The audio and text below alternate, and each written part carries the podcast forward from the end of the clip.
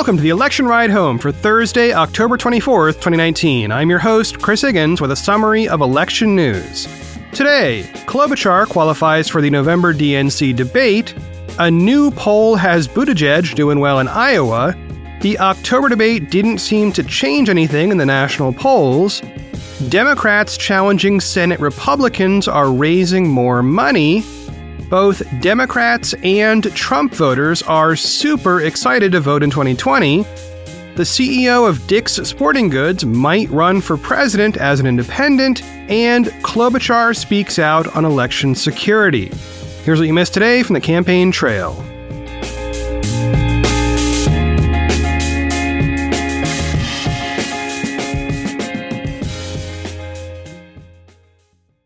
First up today, Senator Amy Klobuchar has qualified for the November DNC debate. In a poll released today by Quinnipiac University, she got her fourth qualifying poll. That means at least nine people on stage for November. So, rumors of a small debate stage seem to be greatly exaggerated. The poll was no help for anybody else looking to qualify for November, but we do have a few more scraps of detail on the debate itself. Reading from Zach Montellaro, writing for Politico, quote, the debate will be held on November 20th in the Atlanta area and is sponsored by MSNBC and The Washington Post. On Wednesday, the hosts jointly announced that four women, NBC News' Andrea Mitchell and Kristen Welker, MSNBC's Rachel Maddow, and The Washington Post's Ashley Parker, will moderate the debate. End quote.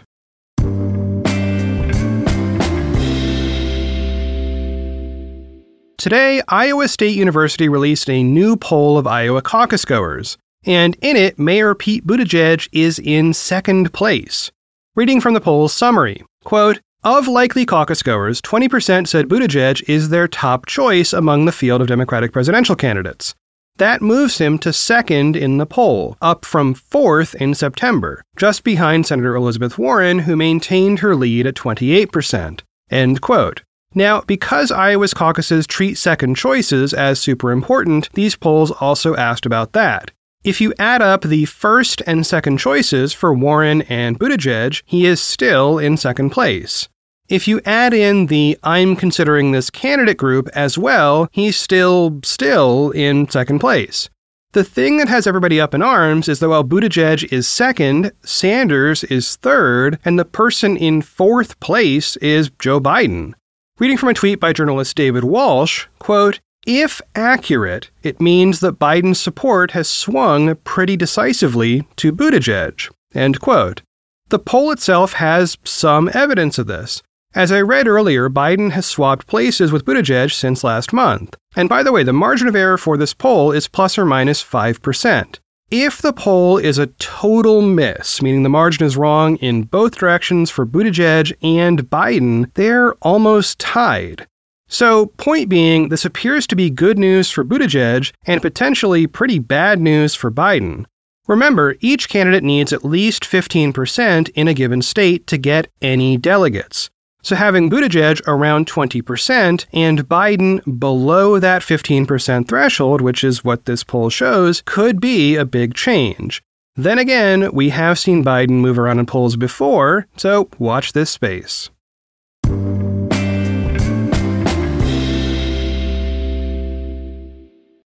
In a tweet, pollster Nate Silver of 538 analyzed eight new national polls that came out since last week's debate. He showed a chart demonstrating that there is very little difference among the candidates pre and post debate if you average all those polls together. In fact, the biggest change, and this is really pretty minor, is Buttigieg picking up 1.1% on average.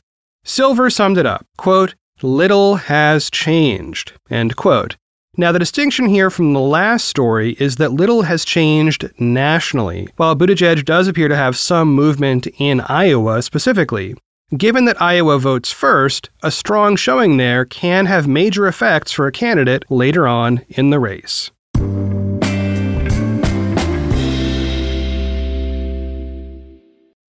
In the Cook Political Report, Jennifer E. Duffy analyzed a series of key Senate races.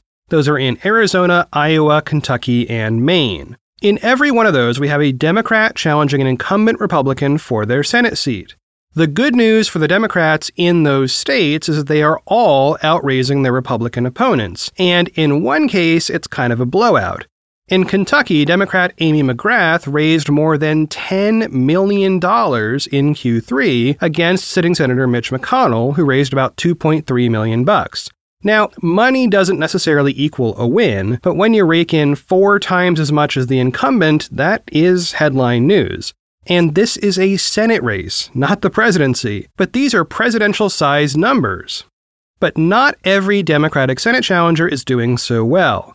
In Michigan, the Republican Senate incumbent raised about a half million dollars more than his Democratic challenger, but that was the only Senate race nationwide where that happened. And reading one more tidbit from the story, quote, if Republicans are looking for a silver lining in this quarter's FEC reports, it is that while several incumbents were outraised, they still had healthy cash on hand advantages over their likely Democratic opponents. End quote.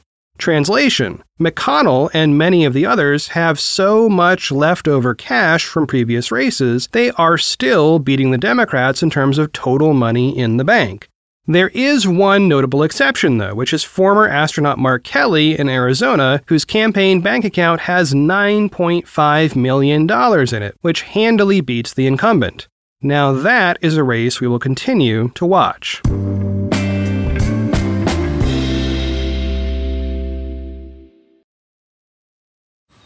Man, that sunset is gorgeous. Grill, patio, sunset. Hard to get better than that. Unless you're browsing Carvana's inventory while you soak it all in. Oh, burger time. So sit back, get comfortable. Carvana's got thousands of cars under $20,000 just waiting for you. I could stay here forever. Carvana, where car buying meets comfort, meets convenience. Download the app or visit Carvana.com today.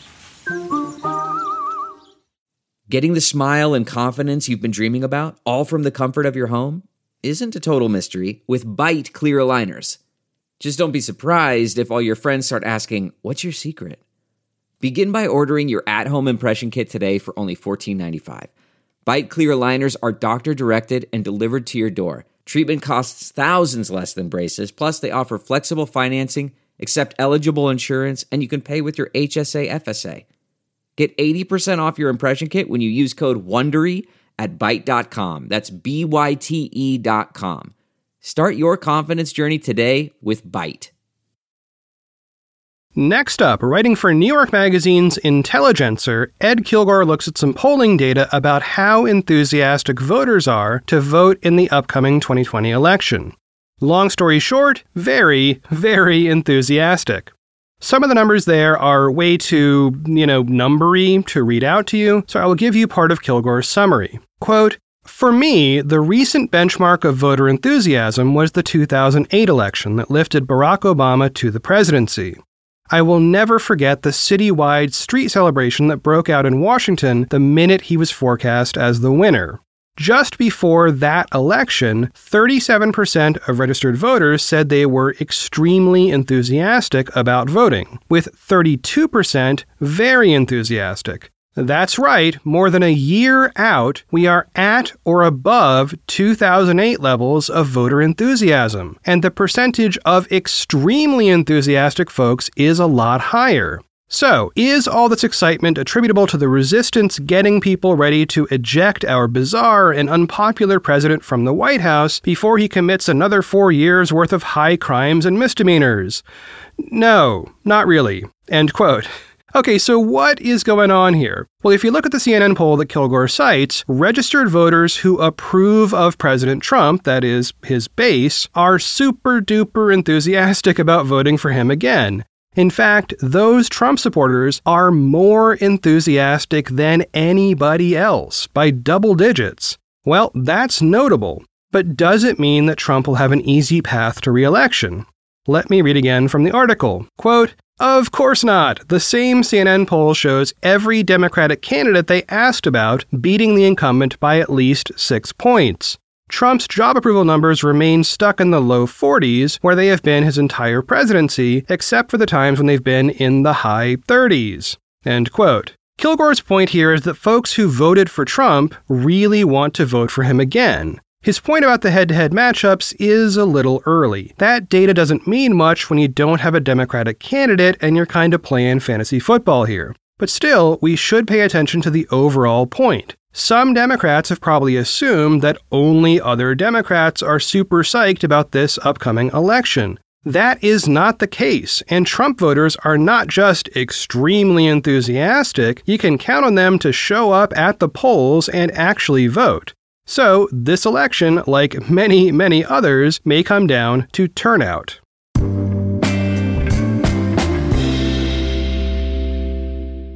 This next story is a little bit out of left field, or maybe right field, depending on your choice of terrible sports metaphor. According to an article in Politico by Natasha Korecki, the CEO of Dick's Sporting Goods, who is Ed Stack, is thinking about running as an independent. Reading from the Politico article here, quote, Various messages were presented to a focus group in southern Wisconsin this week centering on the billionaire businessman, along with possible three way matchups against Donald Trump and Joe Biden or Elizabeth Warren. The focus group, according to a source who took part in the testing, ran through varying themes involving Stack and heavily focusing on his example of showing leadership by halting the sale of assault style rifles at all of Dick's Sporting Goods stores in the wake of the high school massacre in Parkland, Florida. The prospect of a well funded third party candidate could have a significant impact in a race where Trump is expected to be unable to win a majority of the popular vote.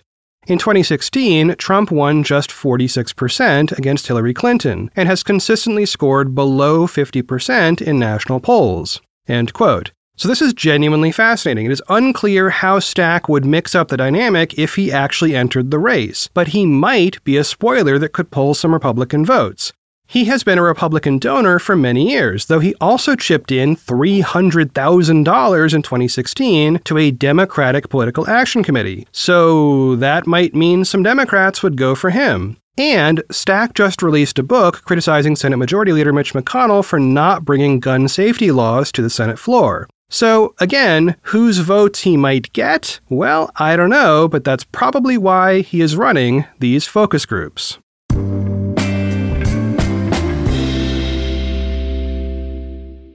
And last up today, I've mentioned the Honest Ads Act in this show before. It's a bipartisan bill that would extend that disclosure requirement that you see on TV and radio ads that identifies who paid for the ad.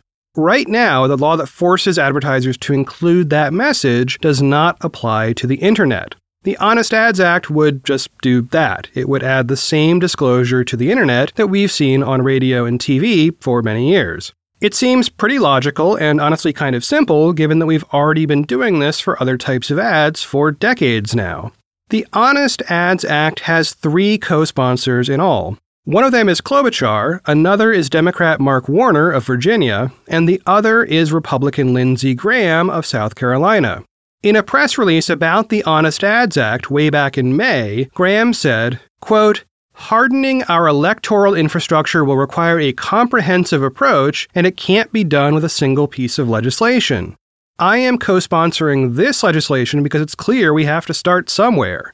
I am pleased to work with Senators Klobuchar and Warner to address the gaps that currently exist, particularly with regards to social media. Online platforms have made some progress, but there is more to be done. Foreign interference in U.S. elections, whether Russia in the 2016 presidential election or another rogue actor in the future, poses a direct threat to our democracy. I intend to work with my colleagues on both sides of the aisle to bolster our defenses and defend the integrity of our electoral system. End quote. Okay, so earlier this week, Klobuchar spoke on the Senate floor and gave a clear, simple explanation of what Russia did in the last election, setting the stakes for the scope of the overall problem. Now, I'm going to play some audio here, but I think it's worth looking in the show notes near the bottom for the whole 20 minute speech here. This is just a tiny portion of her remarks. Now, I often get questions from listeners about what specifically Russia did in 2016 and why it's a big deal. And I understand that lots of folks have not read the Mueller report or Senator Michael Bennet's book about the Russian hacking. So, here is a clip of Klobuchar giving us the simple version. Listen in. So, what exactly did Russia do?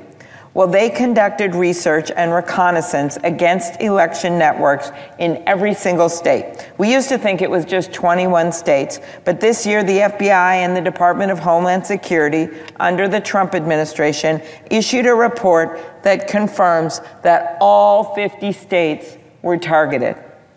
Russia was successful in hacking into databases in Illinois. The Chicago Board of Elections reported that names, addresses, birth dates, and other sensitive information on thousands of registered voters was exposed.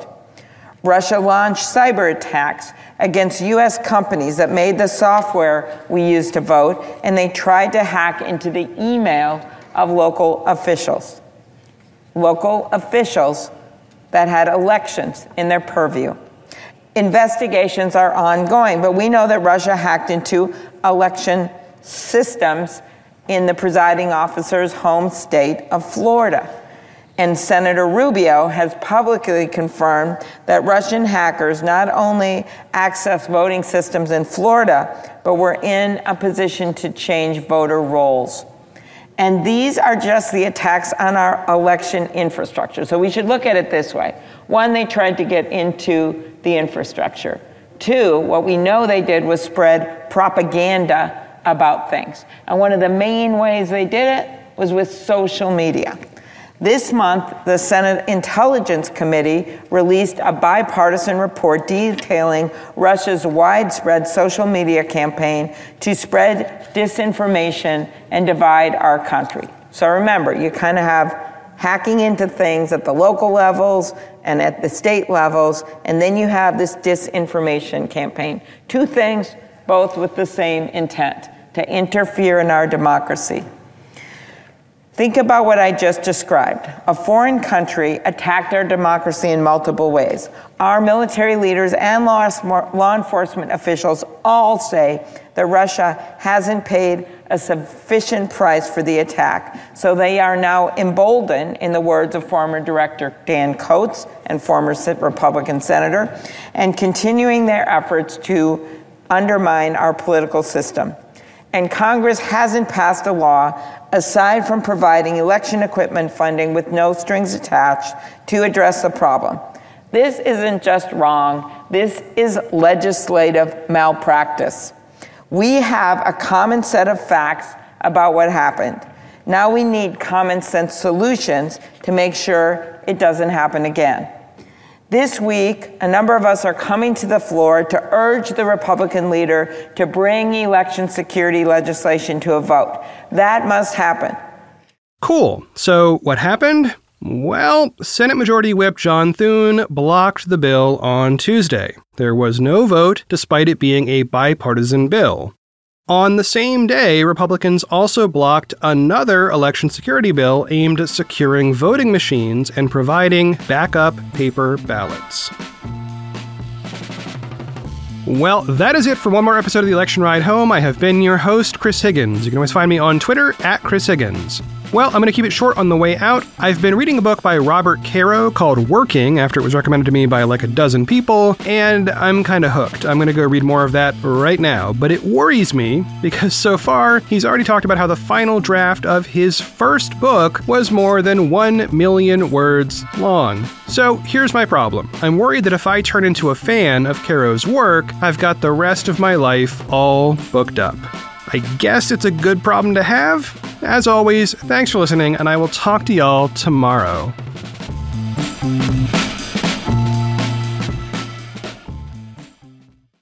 Support for this podcast and the following message come from Corient Corient provides wealth management services centered around you. They focus on exceeding your expectations and simplifying your life. Corient has been helping high achievers just like you enjoy their lives more fully, preserve their wealth, and provide for the people, causes, and communities they care about. As one of the largest integrated fee only registered investment advisors in the U.S., Corient has deeply experienced teams in 23 strategic locations. Corient has extensive knowledge spanning the full spectrum of planning planning, investing, lending, and money management disciplines. Leverage Corient's exclusive network of experts to craft custom solutions designed to help you reach your financial goals, no matter how complex they may be. Real wealth requires real solutions. For more information, connect with a wealth advisor today at corient.com. That's C O R I E N T.com. Corient.com.